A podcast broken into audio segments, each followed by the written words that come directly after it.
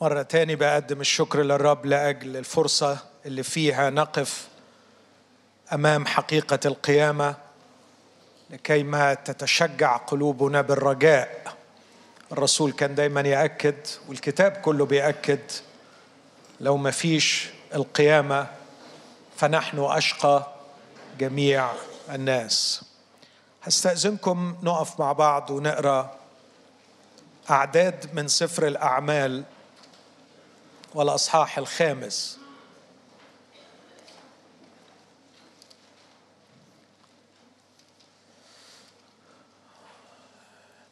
وإحنا بنقرأ الأعداد دي أتمنى ينتقل إلينا حماس وفرح التلاميذ بقيامة المسيح. التلاميذ كانوا مختلفين جدا بسبب إيمانهم بالقيامة. وبصلي أن الرب يملأنا بروح القيامة روح المسيح المقام. فعايزك وأنت بتقرأ وحضرتك بتقري معايا حاول تشوف الفرق بين الكلام اللي هنقراه دلوقتي والتلاميذ عند الصليب والتلاميذ في الليلة الأخيرة خوف ورعب وحزن ودموع وهروب وإنكار. لكن اتفرج معايا على ما فعلت فيهم قيامة المسيح.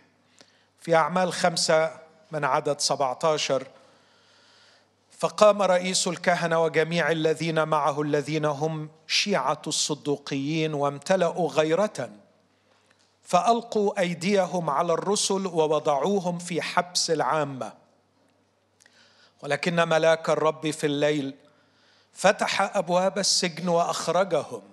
وقال اذهبوا وقفوا وكلموا الشعب في الهيكل بجميع كلام. مش هذه الديانة مش هذه المعتقدات لكن الملاك نفسه بيقول كلموا الشعب بكلام هذه الحياة. كلموا الشعب في الهيكل بجميع كلام هذه الحياة. فلما سمعوا دخلوا الهيكل نحو الصبح وجعلوا يعلمون. ثم جاء رئيس الكهنة والذين معه ودعوا المجمع وكل مشيخة بني إسرائيل فأرسلوا إلى الحبس ليؤتى بهم. ولكن الخدام لما جاءوا لم يجدوهم في السجن فرجعوا وأخبروا قائلين إننا وجدنا الحبس مغلقا بكل حرص والحراس واقفين خارجا أمام الأبواب. ولكن لما فتحنا لم نجد في الداخل أحدا. فلما سمع الكاهن وقائد جند الهيكل ورؤساء الكهنة هذه الأقوال ارتابوا من جهتهم. ما عسى أن يصير هذا. الحقيقة مش شايف ابدا إن في أي داعي للارتياب. دليل وبرهان واضح وضوح. الشمس لكن زي ما قلنا الصبح الدليل واضح. لكن القلب والعقل لا يريد أن يقبل. ما عسى أن يصير هذا. ما عسى. إن الأمر واضح لكن القلب مغلق. ما عسى أن يصير هذا. ثم جاء واحد وأخبرهم قائلا هو ذا الرجال الذين وضعتهم في السجن. هم في الهيكل واقفين يعلمون الشعب. حينئذ مضى قائد الجند مع الخدام فأحضرهم. لا بعنف لأنهم كانوا يخافون الشعب. سبحان مغير الأحوال. اللي خايفين دلوقتي هم الكهنة والجند مش التلاميذ. فلما أحضروهم أوقفوهم في المجمع فسألهم رئيس الكهنة قائلا أما أوصيناكم وصية أن لا تعلموا بهذا الاسم؟ وها أنتم؟ اسمع الشهادة دي من فضلك. وها أنتم قد ملأتم ملأتم أورشليم بتعليمكم. وتريدون أن تجلبوا علينا دم هذا الإنسان. فأجاب بطرس والرسل وقالوا ينبغي أن يطاع الله أكثر من الناس. إله ابائنا أقام يسوع.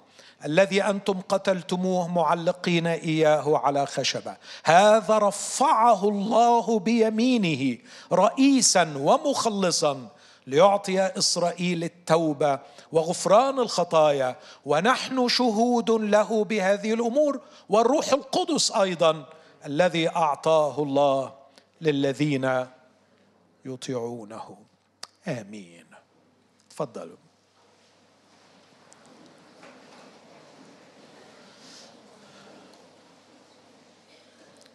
بهجة القيامة صنعت فارق كبير في حياة الكنيسة في حياة التلاميذ. وأصلي من كل قلبي أن مؤتمر كامل عن قيامة المسيح يخلق فينا هذه الحالة من البهجة يخلق فينا حالة من الحماس من الثقة. أصلي أن يكون ترياقا لنا من الخوف من الجبن. أن يكون مخرجا إيانا من العلية إلى الخارج لكي ننادي بكلمة هذه الحياة. إني لا أعتقد ابدا أن الناس في زمننا أقل احتياجا من الناس في أيام أورشليم في أيام الرسل. كما أخرجهم قائلا اذهبوا كلموهم بكلمة هذه الحياة. كان الملاك يعرف مرسلا من الله. عمق محبة الله للموتى في خطاياهم. عمق محبة الله لمأساة الإنسان للإنسان في مأساته وهو محروم من الحياة. كانوا يؤمنون كل الإيمان بصدق كلمات المسيح. أتيت لتكون لهم حياة.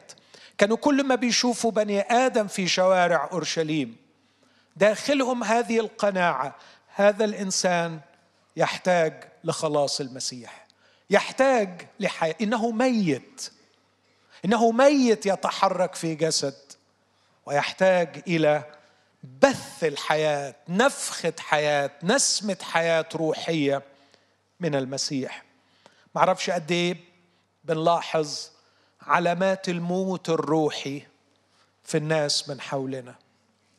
الموت الروحي بيبان في البؤس في الظلم في انهيار الأخلاق في حجم الصراعات في المشاكل في تشوه وقبح الشخصيات.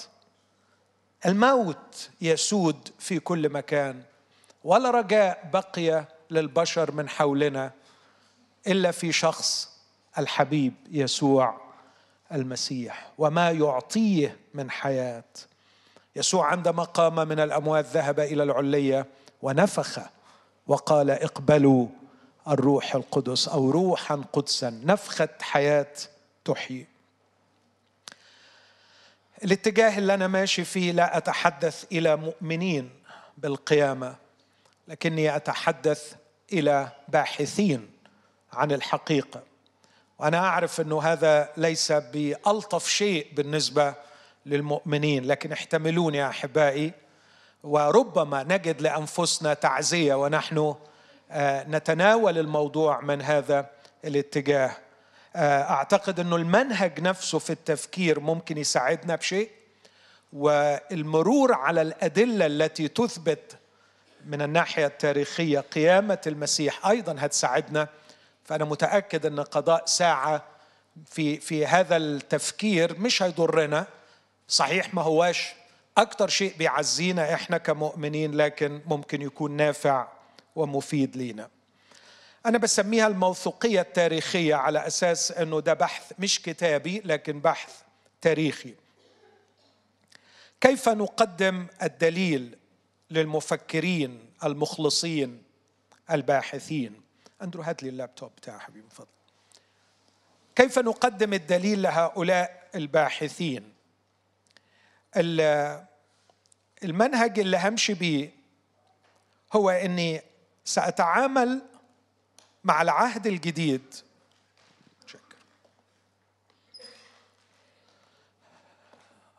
سأتعامل مع العهد الجديد لا باعتباره كلمة الله. لا شك إنه كلمة الله. ما أعتقدش إنكم محتاجين مني تأكيدات لكن لما أجي أتكلم مع حد ما بيعترفش بالكتاب المقدس باعتباره كلمة الله مش هدخل معاه في خناقة وأقول له غصبا عن عينك لازم تصدق إنه كلمة الله. لكن هبدأ معه من حيث هو. هو لا يؤمن أنه كلمة الله. سأبدأ معه على أن العهد الجديد مجرد مخطوطات وثائق قديمة جدا. لدينا مخطوطات عن الإسكندر الأكبر. كتبها بلوتارك. كتبها يعني بعد مئات السنين من موت الإسكندر. عندنا مخطوطات عن سقوط أورشليم. النسخ اللي موجودة بين أيدينا مكتوبة بعد مئات السنين من سقوط أورشليم. عندنا مخطوطات عن أغسطس قيصر. والعالم كله يصدقها. عندنا مخطوطات ودي أكثر مخطوطات يونانية عن إلياذة هوميروس شاعر اليونان العظيم. هناك ملحمة تاريخية اسمها الإلياذة كان اليونانيين يفتخروا بها ونسخوها ولدينا عدد كبير من المخطوطات.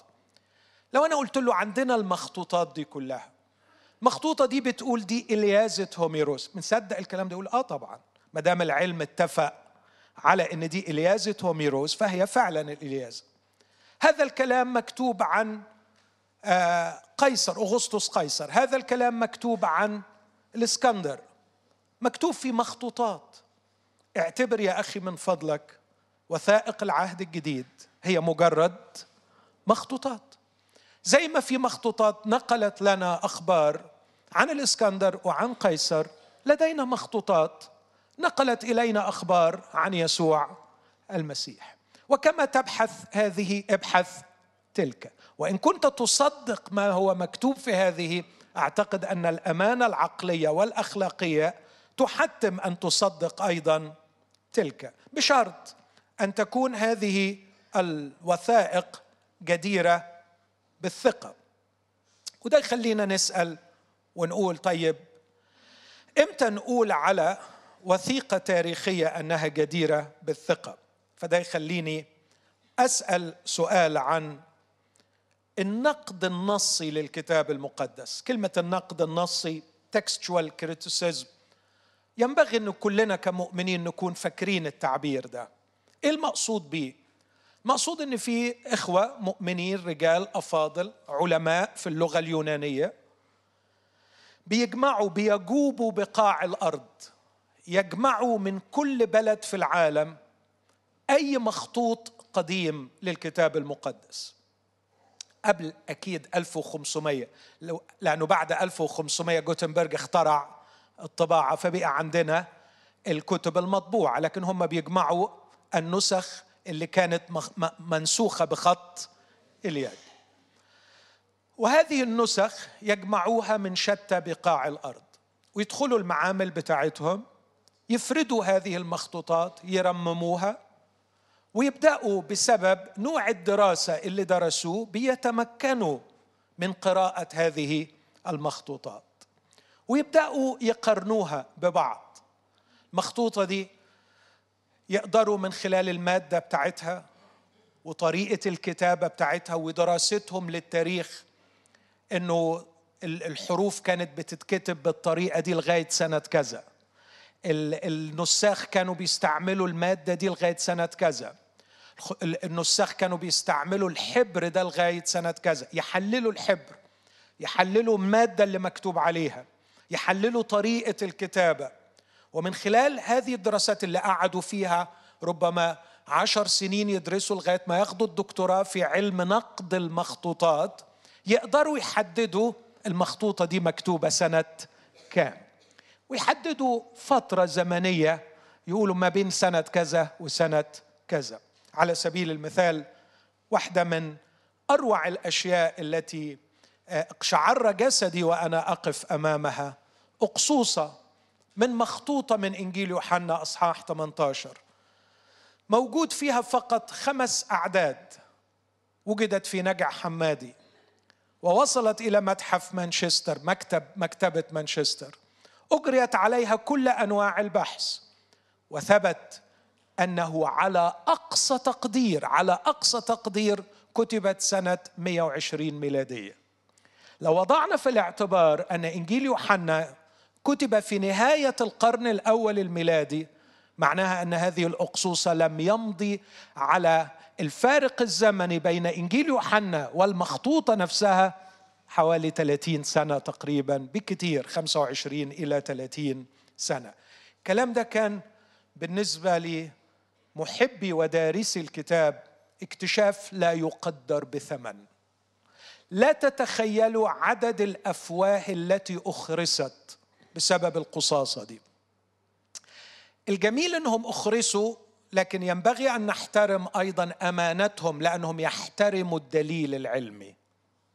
إلا أخرسهم لأنه كان هناك نقاد للكتاب المقدس عدد لا حصر له في كليات اللاهوت.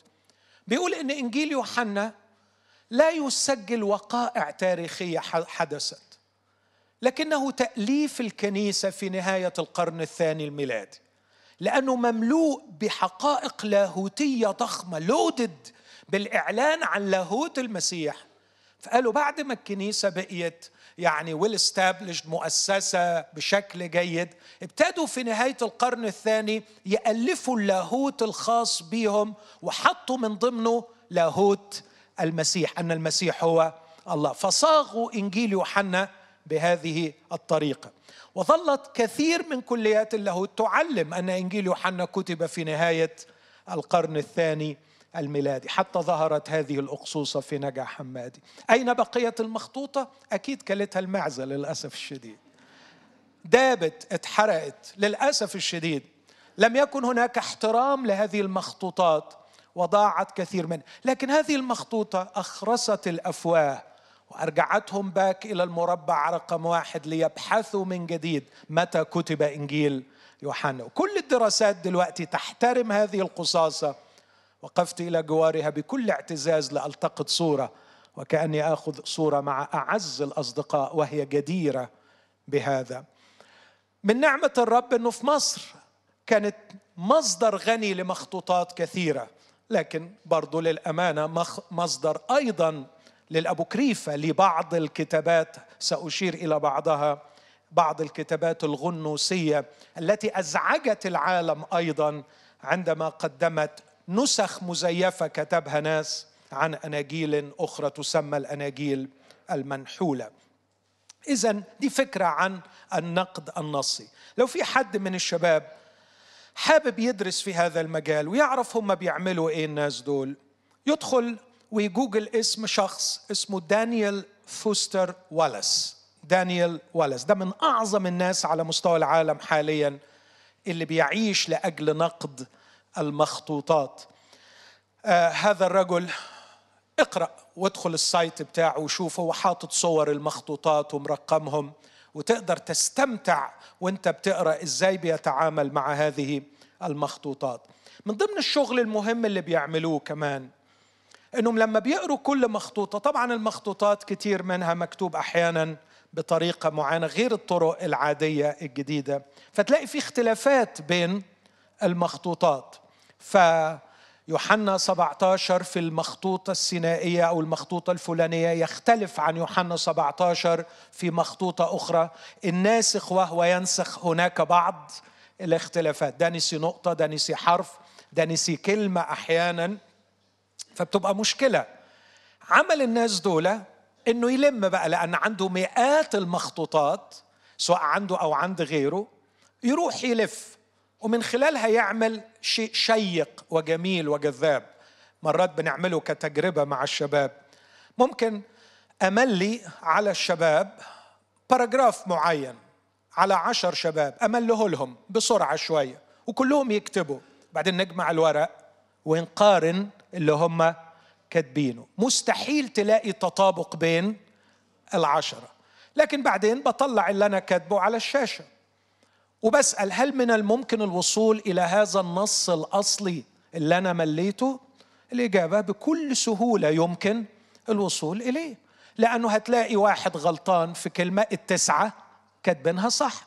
هتلاقي واحد ناسي حرف التسعة كاتبينه مظبوط أو ثمانية فأنا عندي خطأ في اثنين لكن عندي ثمانية تخيل بقى لو مش عندي عشر نسخ لو عندي مئة نسخة.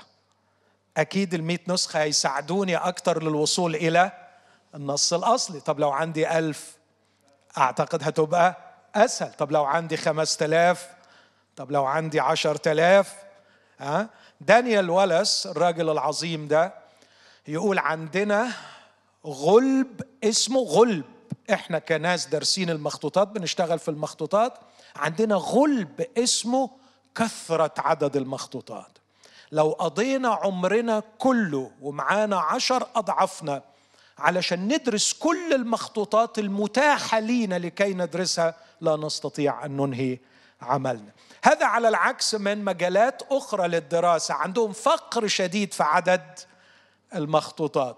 يعني قرايبنا بدأوا يد... يعني غصبا عنهم أجبروا أنه يدرسوا علم المخطوطات وتشوف المأساة الكبيرة علشان تلاقي مخطوطة تستطيع أن تصل منها إلى النسخة الأصلية أو النص الأصلي. ده علم النقد النصي للكتاب. لكن هنقف قدام موضوع علم النقد النصي شوية. أنا عايز إيه من وراء علم النقد النصي؟ إن أخذ صديقي وأقول له عندنا مخطوطات قديمة وثائق بتقول إن المسيح قام من الأموات. أنا مش مصدق. أقول له صح من حقك ما تصدقش. بس المخطوطات دي يمكن الوثوق فيها إنها سجلت الكلام ده ولا ما سجلتهوش. مش ضروري أنت تكون مقتنع بصحته لكن على الأقل تثق في صحة هذه الوثائق اللي هي سجلت. يقول لي طب أثق إزاي؟ إزاي أصدق؟ ففي علم تاني بيحط حاجة اسمها معايير الموثوقية التاريخية. لما أقرأ مخطوطة وأقرأ حكاية فيها هل في معايير معينة تساعدني أقول الحكاية دي متفبركة بقيت أسطورة ولا هي حكاية حقيقية؟ في معايير. العلم بيقول في معايير. يبقى أنا محتاج من دراسة المخطوطات أطلع بحاجتين. الحاجة الأولانية إن النص اللي بين إيدينا اللي بيقول إن المسيح قام من الأموات ما هوش حاجة جديدة حطوها المسيحيين في كتابهم لكن دي حاجة موجودة من زمان موجودة في النسخ الأصلية اللي كتبت وسلمها الرسل للكنيسة وسلمتها الكنيسة من جيل إلى جيل حاجة قديمة موثوق إنها اتكتبت فعلا. ما تلعبش فيها ما تحرفتش ما تغيرتش. هي كده من مئات السنين من القرون الأولى موجودة هكذا. لكن الحاجة الثانية طب ما يمكن هي فعلا موجودة هكذا من سنة إن شاء الله حتى 80 ميلادية ولا 70 ميلادية. بس برضو الناس اللي كتبوها مفبركينها. حاطين من مخهم كده أي حاجة. يعني لا وحي جاء ولا كتاب نزل. ما فيش حاجة اسمها تكلم أناس الله القديسون مسوقين من الروح القدس. لكن دي ناس قعدت مع نفسها وعملت إيه؟ ها؟ وألفت. آه لو واحد إداني قصة تاريخية وقال لي عندك أي طريقة تعرف لي الحكاية دي حصلت بحقه حقيقي ولا هي متفبركة؟ هل ممكن نعرف؟ آه. الناس اللي بتتعلم حاطين معايير سموها معايير الموثوقية التاريخية أو كرايتيريا أوف أوثنتسيتي والجميل بقى إن اللي حاطين المعايير دي ما هماش ناس مؤمنين تلاميذ للمسيح. لكن دول بيعملوا نوع تاني من النقد اسمه النقد الأعلى. النقد الأعلى ده بيجتهد إنه يطلع الكتاب المقدس غلط. وهو داخل مبدئيا على الكتاب ومفترض إنه هو غلط. غلط مش لاحظ إنه متحرف. لكن غلط في محتواه المحتوى بتاعه ده كله كلام أساطير. لأنه لا يؤمن بالمعجزة. قد لا يؤمن بوجود الله أحيانا. فهو وهو بيناقش محتوى الكلام هو بادي من الأصل على إنه الكلام ده كلام أساطير. بس أنا هثبت لكم إنه هو فعلا أسطورة. طب يا اخوانا علشان تثبتوا إنه هو أسطورة فعلا إيه الطريقة؟ قالوا عندنا شوية معايير. بنطبقها على المحتوى اللي بنسمعه. اللي يعدي المعايير دي نقول عنه حصل اللي ما يعديش نقول عنه أسطورة. تلعبوا اللعبة دي معانا موافقين. دي شروط الجيم.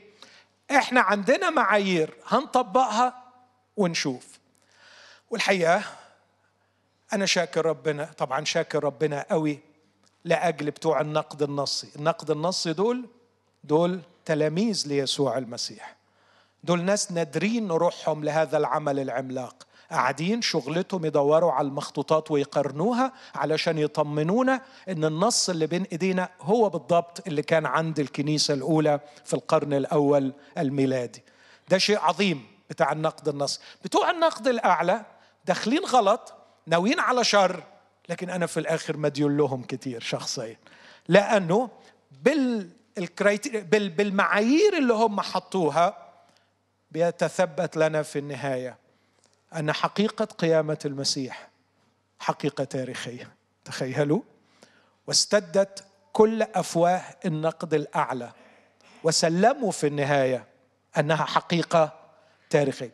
آه. أكبر نظرية تفسر اللي حصل إنه يكون يعني ده حصل فعلا. آه الكلام اللي موجود هنا كلام تاريخي ما نقدرش نغلط فيه.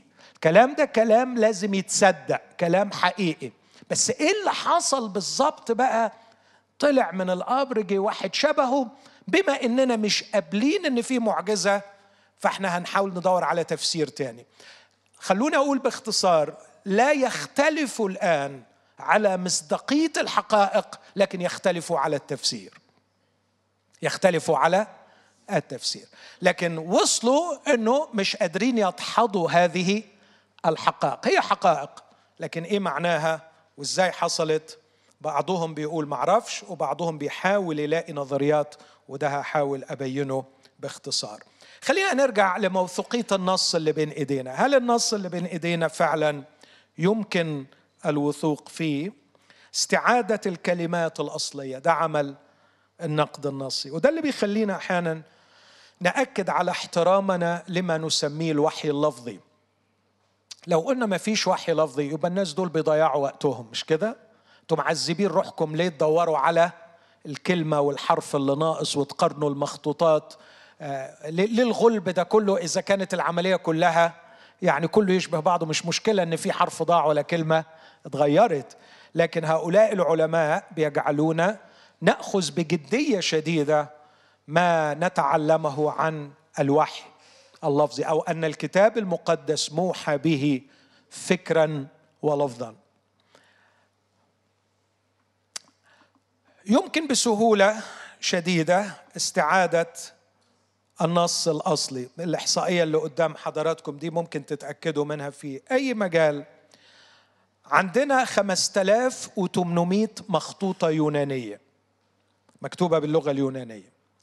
بالإضافة إلى الترجمات المختلفة من القرن الثاني الميلادي. يعني بدأت الترجمات من القرن الثاني مش كلها من القرن الثاني لكن عندنا ترجمات بادية من القرن الثاني الميلادي زي واحدة قبطية مثلا موجودة من القرن الثاني الميلادي. عدد المخطوطات اللي هي بتحوي ترجمات عندنا عشر آلاف لاتينية 1500 قبطية وهناك ترجمات كثيرة أخرى جورجية صربيا عربية أرمينية. فيصل عدد المخطوطات عدا اليونانية إلى حوالي عشرين ألف. الكلام ده أنا كاتبه من مصدر قديم حاليا بيقولوا خمسة وعشرين ألف لكن أنا خليني على الأقل. بالطبع ليست مخطوطات كاملة لكن قطع منها. المخطوطة الكاملة الأقدم هي السينائية اللي وجدت في دير سانت كاترين وهي ترجع إلى سنة 350 قبل الميلاد. يعني عندنا مخطوطة كاملة لكل العهد الجديد من سنة 350 قبل الميلاد. آه sorry بعد الميلاد. من ت... sorry 350 ميلادية أشكركم لأنكم صحيين.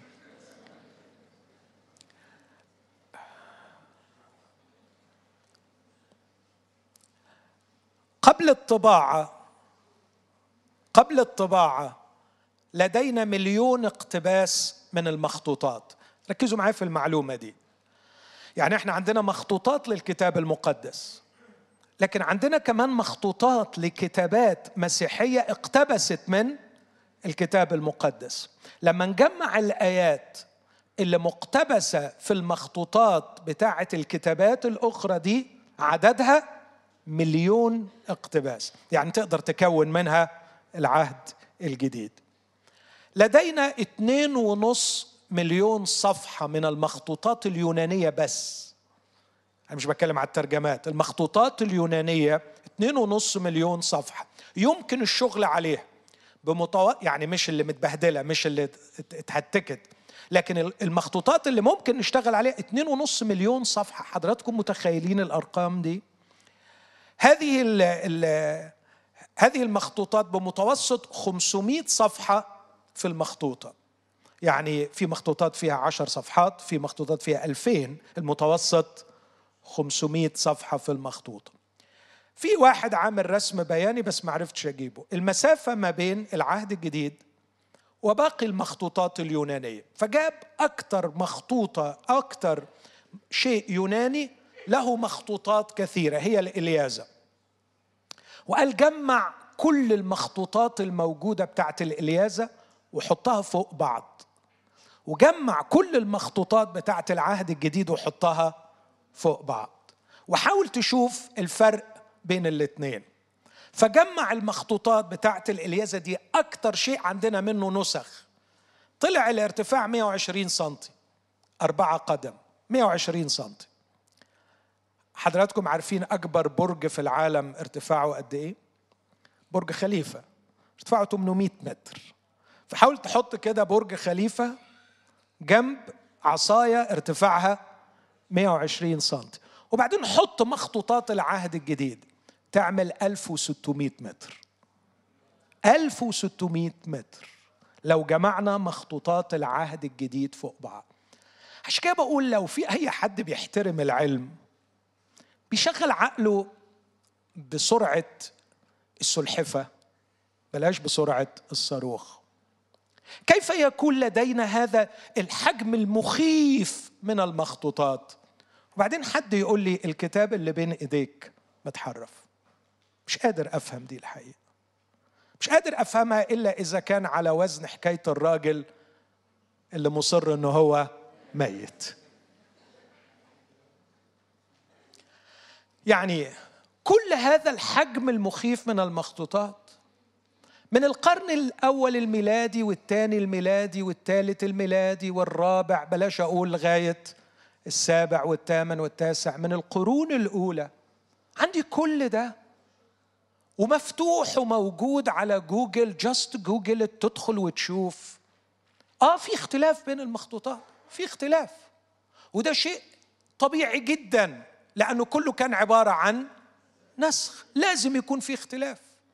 هناك آلاف الاختلافات بين المخطوطات ولا تمثل أي مشكلة. بالعكس ده ما فيهوش أي شيء يقلل من ثقتنا. لأنه لما يبقى عندي آلاف المخطوطات أقدر بسهولة شديدة أصل إلى النص الأصلي. وحتى هذه الاختلافات علماء النقد بكل ثقة يقولوا ما عندناش أي مشكلة من جهة أي كلمة تؤثر على حقيقة روحية أو حقيقة لاهوتية مهمة. لكن كلها عبارة عن تكرار عبارة عن وبعدين خدوا بالكم الأخطاء بتيجي إزاي؟ عشان في بعض الناس يتخضوا من لما نقول في آلاف الاختلافات.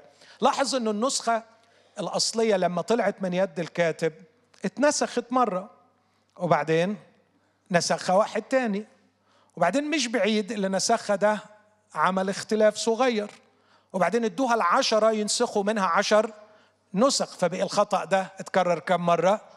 عشر مرات وهكذا. فنسخ النسخة عدة مرات يساهم في تكرار الخطأ. فالآلاف بتاعة الأخطاء هي ناتجة عن حاجة واحدة بس بسبب كثرة عدد المخطوطات اللي موجودة بين إيدينا لكن قلوبهم تستريح بنسبة كبيرة إلى أنهم وصلوا إلى النص الأصلي بنسبة 98 فاصل تسعة من عشرة في المية. يعني فاضل لنا واحد واحد من عشرة اللي في بعض الكلمات اللي لسه مختلف عليها وما زالوا بيدققوا لكي يتأكدوا أنها بالضبط ما خرج من قلم الكاتب الأصلي. آه لا يوجد من القرون الثلاثة الأولى اسمعني في المعلومة دي أي مخطوطات.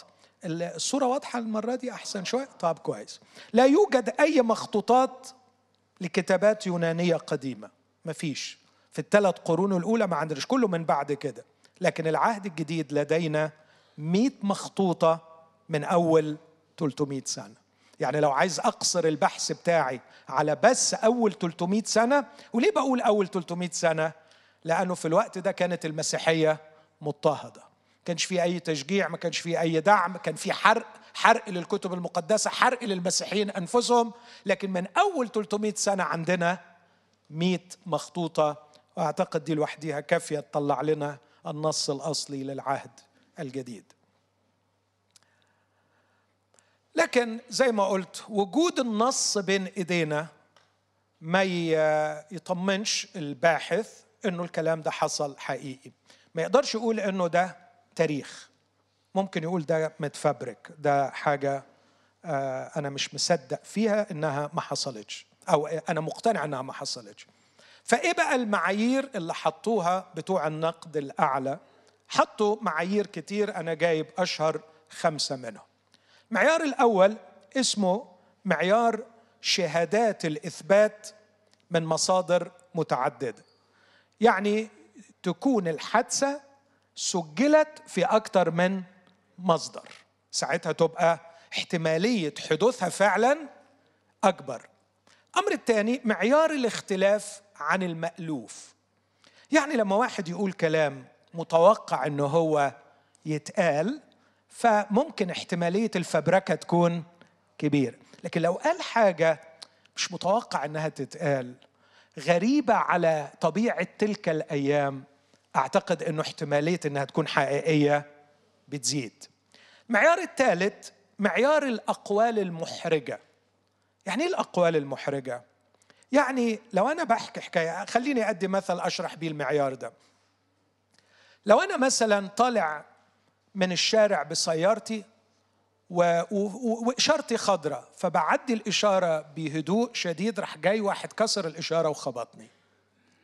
وجي البوليس ومسكنا. وبعدين بيستجوبنا. التخيل ده في مصر صعب. خلينا أقول بره علشان هنا لا في إشارة ولا لا في إشارة يعني بس ما فيش بوليس. لكن خلينا أقول بره حصل الموقف ده حيث تحترم القوانين وحيث يوجد رجل بوليس. فبيعمل يعني آه، فحص تحقيق عن الموضوع ده. فأنا بقول أنا الإشارة بتاعتي كانت خضراء. هو بيقول لا. هو كسر إشارة أنا بقول هو اللي كسر الإشارة. فأنا جبت شاهد وهو جاب شاهد كان معاه في العربية. بس أنا قدرت أجيب أربع شهود. أعتقد وضعي هيكون أفضل. لكن هو راح قال حاجة قال على فكرة وهو بيعدي الشارع كان بيبص في الموبايل بتاعه. فالظابط سألني أنت كنت بتبص في الموبايل بتاعك وأنت بتعدي الشارع؟ قلت آه. الاعتراف ده يضعف موقفي ولا ما يضعفوش؟ يضعف لكن يعمل حاجة تانية يزود مصداقيتي عند الراجل. صح؟ فلما أقول إنه هو اللي كسر الإشارة هيصدقني لأنه أنا بقول الحقيقة زي ما حدث لدرجة إن هو اتهمني إن أنا قلت إن أنا كنت ببص في الموبايل وهو لما عمل الاتهام ده كان متوقع أكيد إن أنا هنكر لكن أنا قلت أيوه فعلا هو ده حصل. طبعا ده ما يبررش غلطه انه كسر الاشاره لكن هذا القول المحرج يزود من مصداقيتي. فكروا في الحاجات دي لما نيجي نقرأ العهد الجديد. أحبائي العهد الجديد مرعب في الموضوع ده رهيب مليان بحاجات ما كانش ينفع اطلاقا تتحط لو الناس دي كانت بتفبرك. مستحيل. مستحيل حد حد عنده ذرة عقل بيفبرك حاجة وعايزها تتصدق إنه يحط اللي اتحط ده. أدي مثل واحد هجيله تاني. تخيل إنه الأربع أناجيل يقولوا لنا إن أول شهود على حادثة القيامة نساء. دي مصيبة في وسط يهودي. دي خلاص هدت الحكاية في الوسط اليهودي. لأنه طبقا للقانون اليهودي مش شهادتها بنص شهادتها مرفوضة خالص. لا يؤخذ بها. الجماعة دول لو بيفبركوا كان يقولوا وذهب الحبر الجليل بطرس إلى القبر. وهو جدع مش كده؟ لو بيفبرك خلاص ما دام فبركة قول بقى أحلى كلام وقول أجمل كلام. لكن هم بيقولوا إن اللي جابوا الخبر نساء. لو كانت هناك مساحة ضيقة جدا من الفبركة أعتقد كانوا شالوا الحتة دي. أعتقد إنه لما بطرس هو اللي يملأ أورشليم ضجيجا وزعيما قائدا مغوارا في الشهادة لقيامة المسيح. لو الناس دي بتفبرك ما كانش هتخرب الدنيا لو شالوا الحتة بتاعت إنكاره. مفيش داعي منها يعني. الراجل ده هيبقى هو اللي بعد كده الزعيم وهيبقى هو اللي في الواجهة قدام كل الناس. ما تخلوش حد يمسك عليه. غلطة وغلطة مش قليلة. ده أنكر وسب وحتى طب بلاش حكاية سب وحلف دي كلمتين شيلوهم. لكنهم كانوا يسجلون الواقع كما هو. ده معيار هم اللي حطوه. وده برضو من ناحية على الرغم من يعني حزننا على رفضهم للحقيقة. لكن في نفس الوقت بيخلينا نقف احتراما للعقول التي تحترم العلم. هم بيحترموا العلم. فبيقول لك لو في أقوال محرجة احتمالية حدوث هذا الكلام احتمالية أكبر وبتزيد. المعيار اللي بعده معيار البيئة الفلسطينية في القرن الأول الميلادي. في واحد أنصح لو تحب تقرأ له اسمه كريغ بلومبرج الراجل ده عظيم. كل اللي عمله إنه راح في البيئة الفلسطينية وعاش هناك وهو عالم كبير. لكي يرى كيف تتفق أقوال العهد الجديد مع هذه البيئة. وقدم في مجلد ضخم وعظيم حجم رهيب من الاتساق بين البيئة الفلسطينية وبين لغة العهد الجديد. يعني مثلا لما يقول عن يسوع أنه انحدر مثلا من إلى كفر نحوم.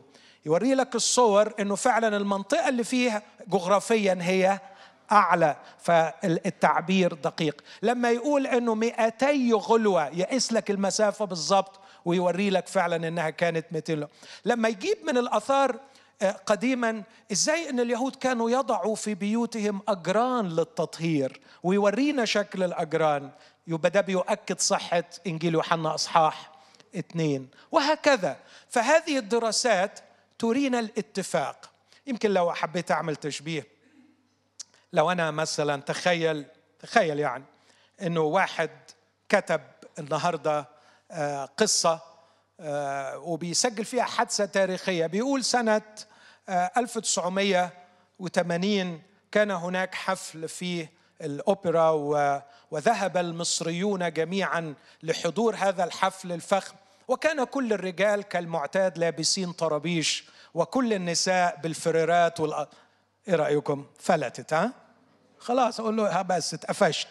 لأنه الطرابيش سنة سبعين ولا ثمانين كانت خلصت. لكن لو قال سنة خمسين آه ممكن قوي تتقبل. لو قال سنة 30 لا ده أكيد صحيحه والفترة الزمنية مش كبيرة.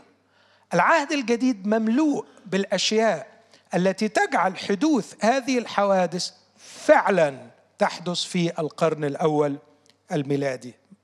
آخر معيار معيار الاتساق.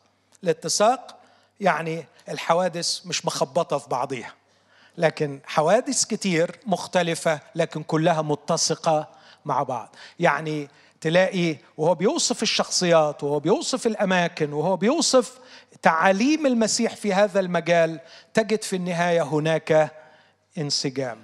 لقد درسوا العهد الجديد من هذا المنطلق وامتحنوه في ضوء هذه المعايير. في حاجات كتيرة قوي مش موافقين عليها. هم ومطلعينها متفبركة لكن الشيء الممتع اللي هنشوفه ما هو رأيهم من جهة قيامة المسيح؟ ده الشيء اللي عزينا في هذا المؤتمر إن أصحاب النقد الأعلى سلموا مؤخرا أنه لا يمكن تفسير الحوادث التي تأكدنا من صحتها تاريخيا إلا بأن هناك شيء حدث كبير قد حدث وتبقى نظرية من من وجهة نظرهم. قيامة المسيح هي أفضل تفسير لما حدث سنة 30 ميلادية لو وضعنا في الاعتبار الاختلاف اللي حصل. إيه بقى اللي درسوه في القيامة؟ وطبقوا عليه هذه المعايير. جمعوا في القيامة أربع حقائق تاريخية وقالوا إن دي يصعب علينا ده لغتهم يصعب علينا دحضها وتحتاج إلى تفسير وأنتم يا مسيحيين تفسيركم إنه قام من الأموات هناك نظريات أخرى وضعها البعض هاشير إليها. لكن هم بيقولوا إنه هذه النظريات قدام هذه النظرية ضعيفة جدا.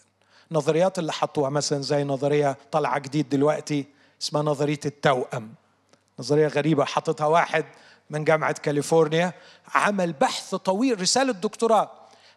قال إن الحقائق دي لا يمكن دحضها بس إيه النظرية اللي حطها للتفسير؟ لأنه رافض إنه يكون المسيح قام قال المسيح كان ليه توأم واختفى وهو صغير وراح مكان بعيد ويوم الحد الصبح فجأة ظهر. فمريم وهو كان identical كمان بيقول توأم identical يعني توأم متشابه. فمريم لما شافته قالت إن هو ده المسيح والتلاميذ يعني صدقوا الحكاية دي وهو لعب اللعبة دي لكن ما هواش المسيح ده دي نظرية من النظريات المحطوطة إذا هناك أربع حقائق خاصة بالقيامة. أتمنى وإحنا برضو بنقرأ العهد الجديد يكونوا حاضرين في ذهننا وندور عليهم. الحقيقة الأولى هي أن يسوع بعد موته مصلوبا دفن في قبر. دفن في قبر. وهذا القبر معروف اسم صاحبه ومعروف وظيفة صاحبه وعلى الأرجح معروف أيضا مكانه. فحكاية أن الرب يسوع اتدفن في قبر حكاية ثابتة تاريخيا. إزاي أثبتوها؟ نحاول نشوف. الحقيقة الثانية يوم الأحد بعد الدفن ذهبت بعض النساء من تلاميذ يسوع إلى القبر فوجدته الأحد صباحا بعد ما حصل الدفن يوم الأحد وجدوا القبر فارغا من الجسد الحقيقة الأولى في دفن حصل. الحقيقة الثانية القبر فارغ. دول حقائق ذكروا في مصادر متعددة والباحثين عايزين يتأكدوا دول متفبركين ولا حقيقة. الحقيقة الثالثة ظهورات المسيح بعد قيامته من الموت. هناك شهادات متعددة من أفراد مختلفين ومجموعات مختلفة. يؤكد أصحابها أصحاب هذه الشهادات أن يسوع قد قام من الموت لأنهم التقوه حيا ماديا بعد أن كان قد مات ودفن. ما هياش رؤى ما هياش أحلام لكن الناس دول بيأكدوا أن هم أكلوا وشربوا معه لمسوه لقاءات وجها لوجه. ثلاث حقائق في غاية الأهمية. الحقيقة الرابعة تلاميذ يسوع الأوائل فجأة وبعمق شديد لدرجة الموت آمنوا أن يسوع قد قام من الموت.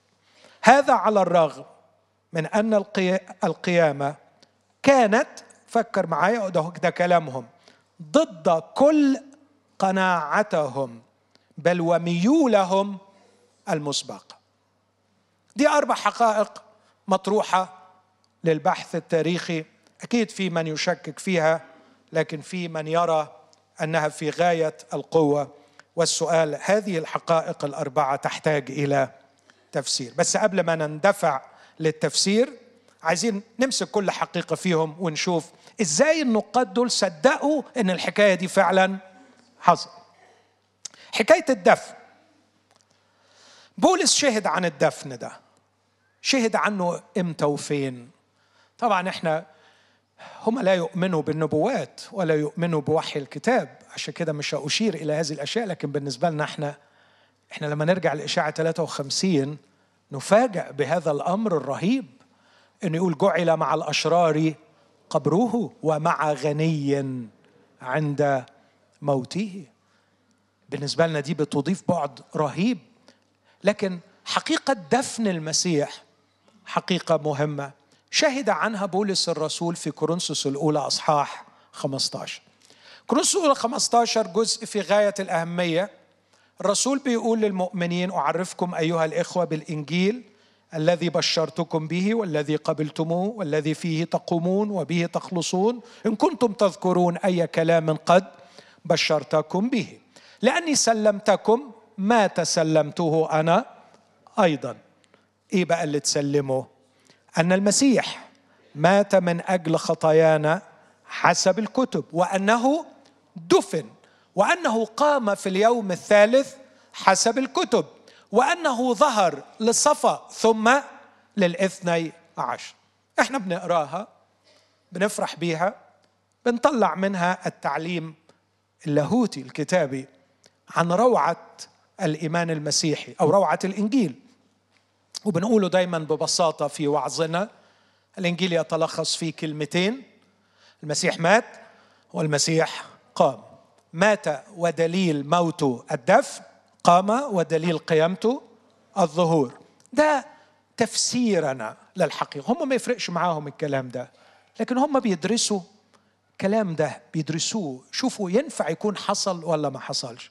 فدرسوا إيه؟ لقيوا حاجة جميلة جدا ودي شهادتهم. لأنهم ضليعين في اللغة اليونانية.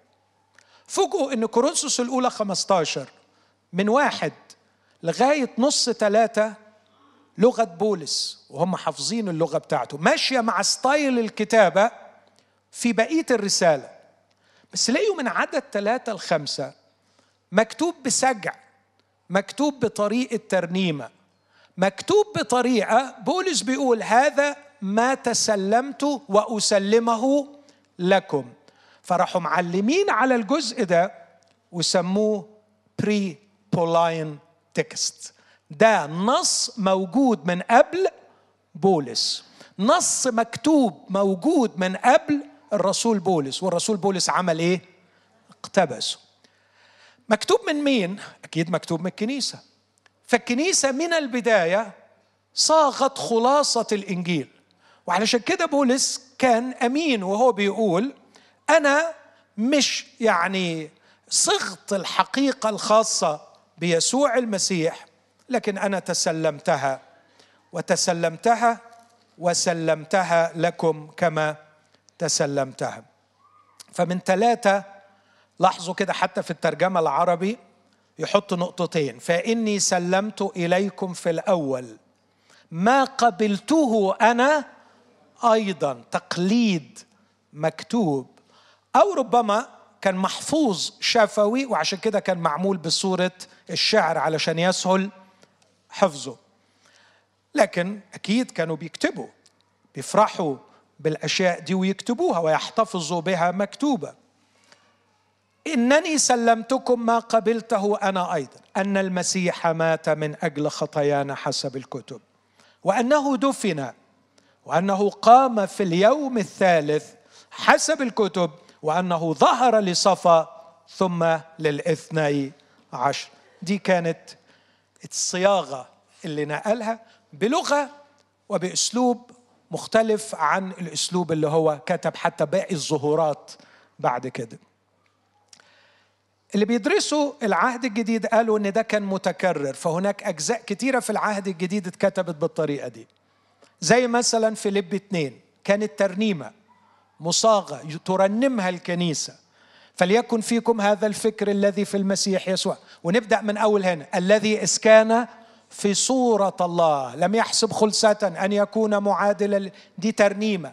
كانت مصاغة ومكتوبة ترنمها الكنيسة. تيموساوس الأولى 3 16 بالإجماع عظيم هو سر التقوى. ترنيمة مؤخرا واحد اكتشف اكتشاف رائع للغاية في كورنثوس الأولى الجزء الخاص بالصليب وكلمة الصليب عند الهالكين جهالة. وبرهن إنها مش بس قصيدة لكن قصيدة مصاغة على نفس الوزن والبحر بتاع الشعر والقفيات بتاعت واحدة من أروع القصايد اللي كانت عند اليونانيين في ذلك الوقت واللي كانوا كلهم حافظينها ويرددوها في الاحتفالات. فهذا الكاتب صاغ هذه الترنيمة على نفس الوزن علشان يسهل على اليونانيين حفظها. فالناس دول هم بيدرسوا علميا قالوا يبقى أكيد قبل ما بولس يكتب كورنثوس الأولى كان هناك نص يقول أن المسيح قد دفن. لسه ما وصلناش للقيام. أن المسيح قد دفن لأن الترنيمة دي بتحتوي على هذه الحقيقة. يبقى من البداية كانوا يؤمنون أن المسيح قد دفن.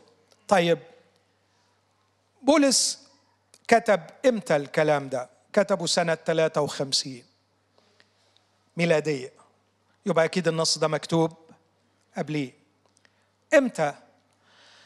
بيقولوا إنه على الأرجح تسلمه عندما صعد إلى أورشليم.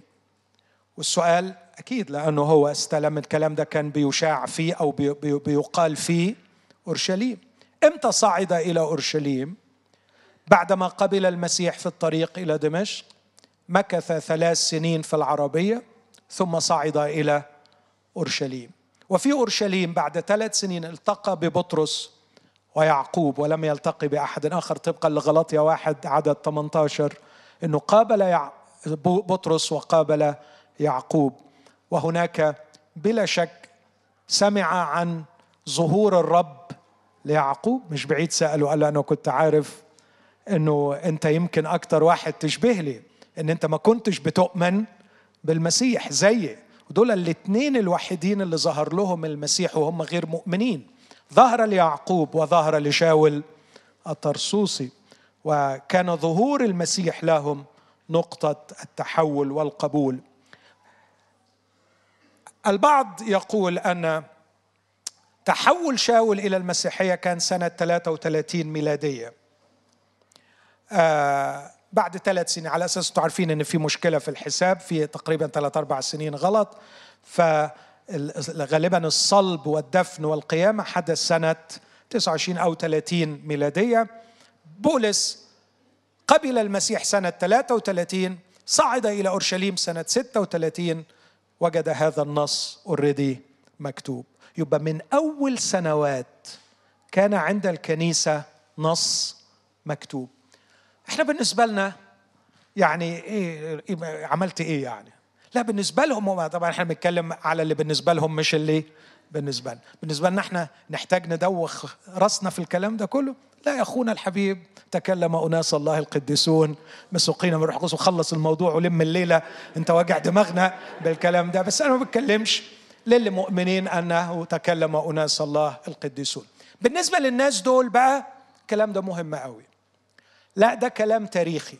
ليه تاريخي؟ يقول لك لأنه خمس سنين فارق ما بين حدوث الحدث وتسجيله مكتوبا فترة زمنية طبقا لدارس التاريخ لا تسمح بتكوين الأسطورة.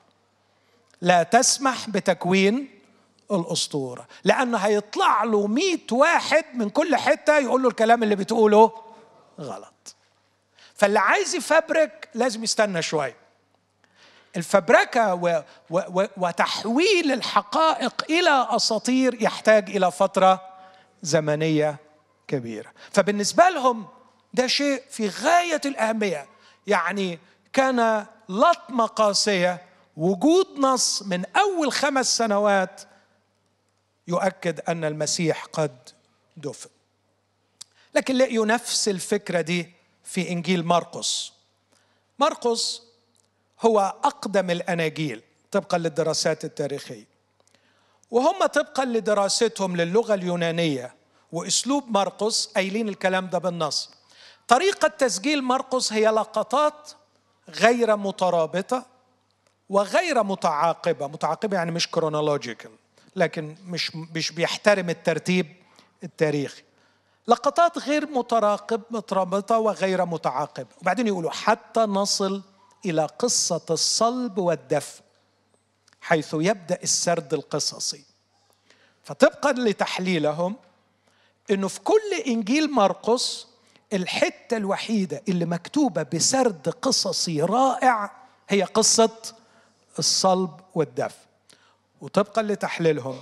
بيقولوا على الأرجح بمجرد ما بدأت المسيحية في الانتشار كانت أهم قصة على المسيحيين أن يسجلوها فورا ويرسلوها لأحبائهم وأصدقائهم. هي قصة الصلب والدفن. وعلشان كده كانت هناك مصادر موجودة. هم شايفين إن الطريقة غير أسلوب مرقس. فبيقولوا إن الأسلوب ده بيقول أن كان هناك مصدر شفوي أو مكتوب. من قبل إنجيل مرقس اللي هو أقدم الأناجيل بيقول أن المسيح قد دفن. فالاستنتاج أن قصة الصلب والدفن مأخوذة من مصدر سابق على مرقس اذا لديهم مصدر هم بيسموه قبل بولسي ومصدر قبل مرقسي. عندهم مصدر من قبل بولس ومصدر من قبل مرقس واذا لديهم شهادات متعددة مبكرة آه لا تسمح المدة الزمنية بتكوين الأسطورة. فده بيخليهم يرجحوا أن الدفن قد حدث فعلا تاريخيا. دي أول شيء. بالمناسبة من الحاجات الغريبة اللي بيقولوها برضو بيقولوا بعد الدفن بيرجع كل كاتب من الكتاب الأربعة آه، يبقى ليه آه، طريقة سرده لأحداث القيامة وده حقيقي. لكن الأربعة متفقين في حادثة الصلب والدفن. وهذا الاختلاف أيضا له قيمة كبيرة عندهم كمعيار لإثبات التاريخية. تخيل لو أنا رجعت لحكاية العربية ورحت قلت للراجل أنا هجيب لك شهود إثبات إن مش أنا اللي كسرت الإشارة. وبعدين جبت أربعة معايا. ودخلوا الأربعة على وكيل النيابة.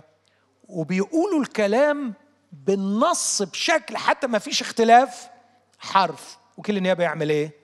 يشك. يقول الحكاية دي متالفه الحكاية دي متفبركة. فاضل لي 10 دقائق أوكي. لكن لما وكيل النيابة يسمع كل واحد بيقول بطريقته الخاصة بس هو بذكائه بيقدر يصل للراحة والقناعة إنه الرأي إن الموضوع ده فعلا حصل. يعني ممكن ممكن نختلف هو كان ملاك ولا ملاكين؟ هو كانت واحدة ست ولا اتنين؟ هو مش عارف قابل مين الأول؟ آه ممكن يبقى في اختلاف بس ما أعتقدش إنه ممكن وكيل النيابة يسمع الحكاية ويقول هو ما فيش حاجة حصلت من أصله مش كده؟ فحتى هذه الاختلافات في الروايات قصد فعلا الروح القدس أن يجعلها شيئا مهما يمكن للباحث التاريخي أن يتأكد من صحة وتاريخية الدفن والقيامة بسبب هذا الاختلاف.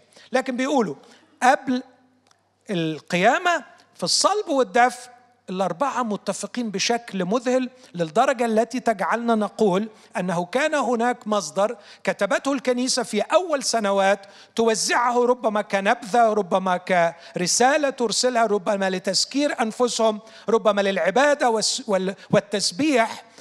أخذ منه مرقس وأخذ منه بولس. الدفن في قبر معروف وصعوبة التأليف.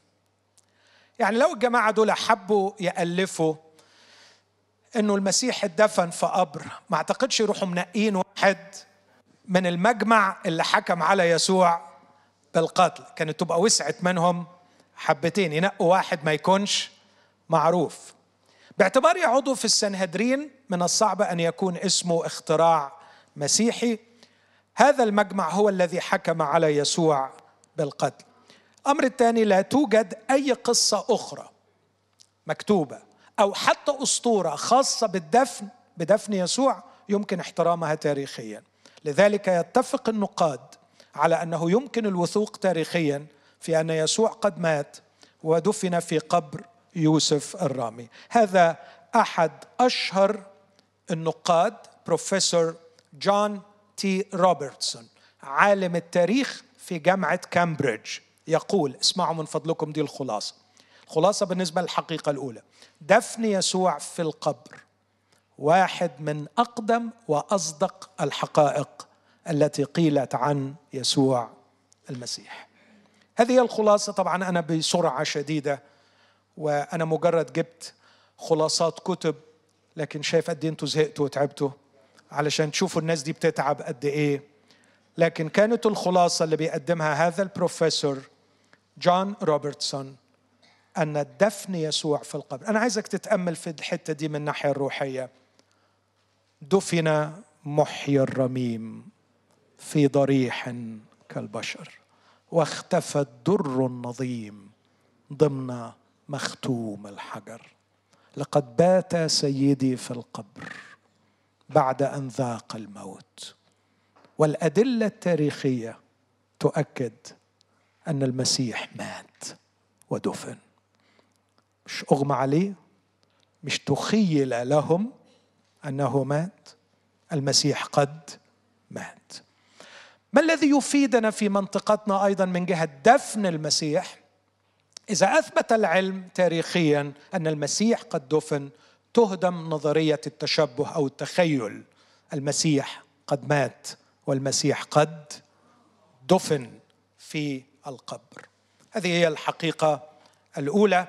هقول الحقيقة الثانية في دقيقة ولا دقيقتين. القبر خاليا. يوم الأحد ذهبت النساء وجدنا القبر فارغا.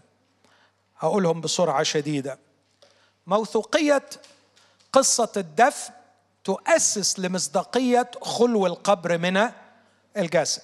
ما كانش في أي معنى نقول يا جماعة لقينا القبر فاضي لو ما كانش في عملية دفن. فلو تاريخيا إحنا تأكدنا إن في دفن يبقى حكاية إن القبر فاضي جديرة بالاهتمام وجديرة بالتفكير. الأمر الثاني مواجهة اليهود المبكرة. بدري قوي. لادعاء التلاميذ بقيامة المسيح واتهامهم للتلاميذ بسرقة الجسد شهادة على خلو القبر. يعني حتى التهمة اللي قالوها أكبر دليل على إنه فعلا القبر كان فاضي. قالوا سرقوا الجسد. لو ما كان لو كان الجسد موجود كانت خلصت. كانوا طلعوا الجسد وخلصوا القضية. الشهادات عن القيامة متعددة بنفس المبدأ اللي قلناه. عندنا أكثر من راوي أكثر من شاهد حكى الحكاية. طبعا أحيانا أسمع رد ساذج شوية. لا هات لي كاتب غير مسيحي يكون شاهد عيان على قيامة المسيح. يا عم ما هو لو كان شاهد عيان على قيامة المسيح ما الاحتمال 90% هيبقى مسيحي ما خلصتها. يعني يعني يعني هيبقى شاهد عيان على قيامة المسيح وهيفضل ده غالبا هيبقى الراجل اللي عايز طبيب نفسي. فشهادات متعددة لكن الناس دي لما بتدرس ما بتدرسش لوقا على إنه مسيحي على فكرة. ما بيدرسوش يوحنا على إنه مسيحي بيدرسوا إن عندنا وثيقة. كتبها كاتب. أتأكد الكلام ده مكتوب سنة كام؟ الكلام ده متسق ولا مش متسق؟ هو ده اللي بيدور عليه. النقطة اللي بعد كده الشهادات مختلفة مما يؤكد أنها غير مختلقة. الشهادات مبكرة لا تسمح بتكوين الأسطورة. الشهادات بسيطة ودي اللي هختم بيها خالية من الخيال بالمقابلة مع إنجيل بطرس. هجيله. الشهود الأوائل كانوا نساء ده واحدة من أكبر الأدلة اللي أقنعت هؤلاء المؤرخين. من فترة بسيطة اكتشف إنجيل بطرس في صعيد في رمال صحراء صعيد مصر. وده إنجيل من الأناجيل المنحولة موجود من نهاية القرن الثاني الميلادي. ده تاريخه فعلا. اتكتب في نهاية القرن الثاني الميلادي. أحكي لكم كنت بقراه النهاردة ومستمتع الحقيقة بالخرافة اللي فيه. آه بيحكي حكاية القيامة بيقول الآتي بيقول يوم السبت بالليل جاء رؤساء الكهنة ومعهم جمع غفير جدا من القرى المحيطة لكي يكونوا شهودا على القبر المختوم لكي لا يسرق أحد الجسد. وفي الصبح باكرا جدا يوم الأحد سمع صوت كالرعد من السماء ثم نزل رجلين عملاقين من السماء ودحرجوا الحجر بعيدا ودخلوا إلى القبر. ثم خرجوا من القبر بثلاثة عمالقة أكبر منهم. عملاقان من اليمين واليسار يسندان عملاقا آخر في الوسط. وكان العملاقان اللي على اليمين واليسار رأسهم يمس السحاب. أما العملاق الأوسط كانت رأسه فوق السحاب. هللويا عشان تكمل الحكاية. كان هذا العملاق الأوسط رأسه فوق السحاب وعندما خرجوا به من القبر خرج وراءه صليب فجاء صوت عظيم من السماء. هل بشرت بشارة الصليب حتى إلى النائمين؟ فأجاب الصليب نعم. وهذا هو الدليل على قيامة المسيح. خدتوا بالكم من الحكاية؟ أهو ده الكلام التخاريف أهو دي الأساطير.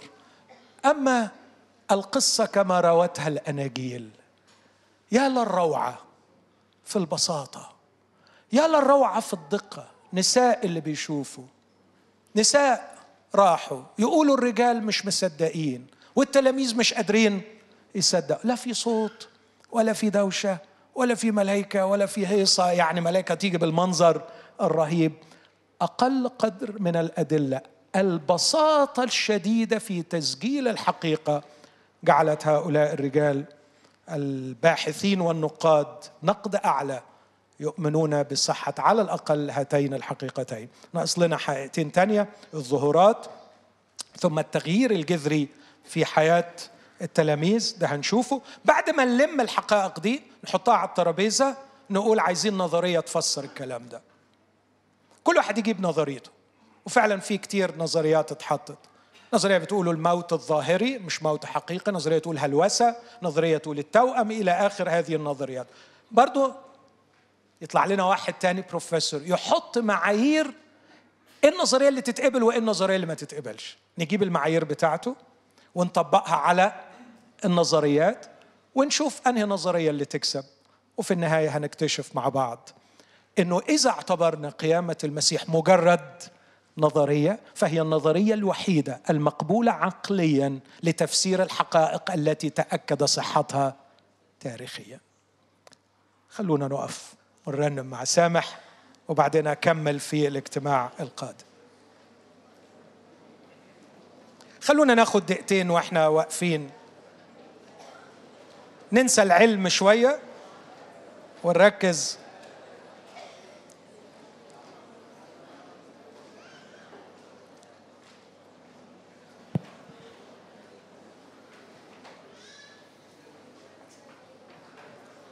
خلونا نقدم الشكر للرب لأجل الرجال اللي بيتعبوا في الدرس. نطلب من الرب يزيد من عددهم يدعمهم في هذا العمل العملاق. نصلي كمان من أجل إخواتنا الباحثين عن الحقيقة بإخلاص.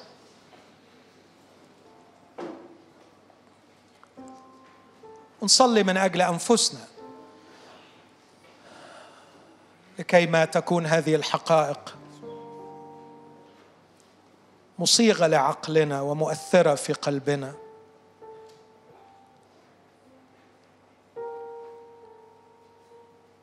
نقدم الشكر للرب لأجل حدث تاريخي قد حدث في يوم من الأيام وطأت قدماه أرضنا. عاش بيننا.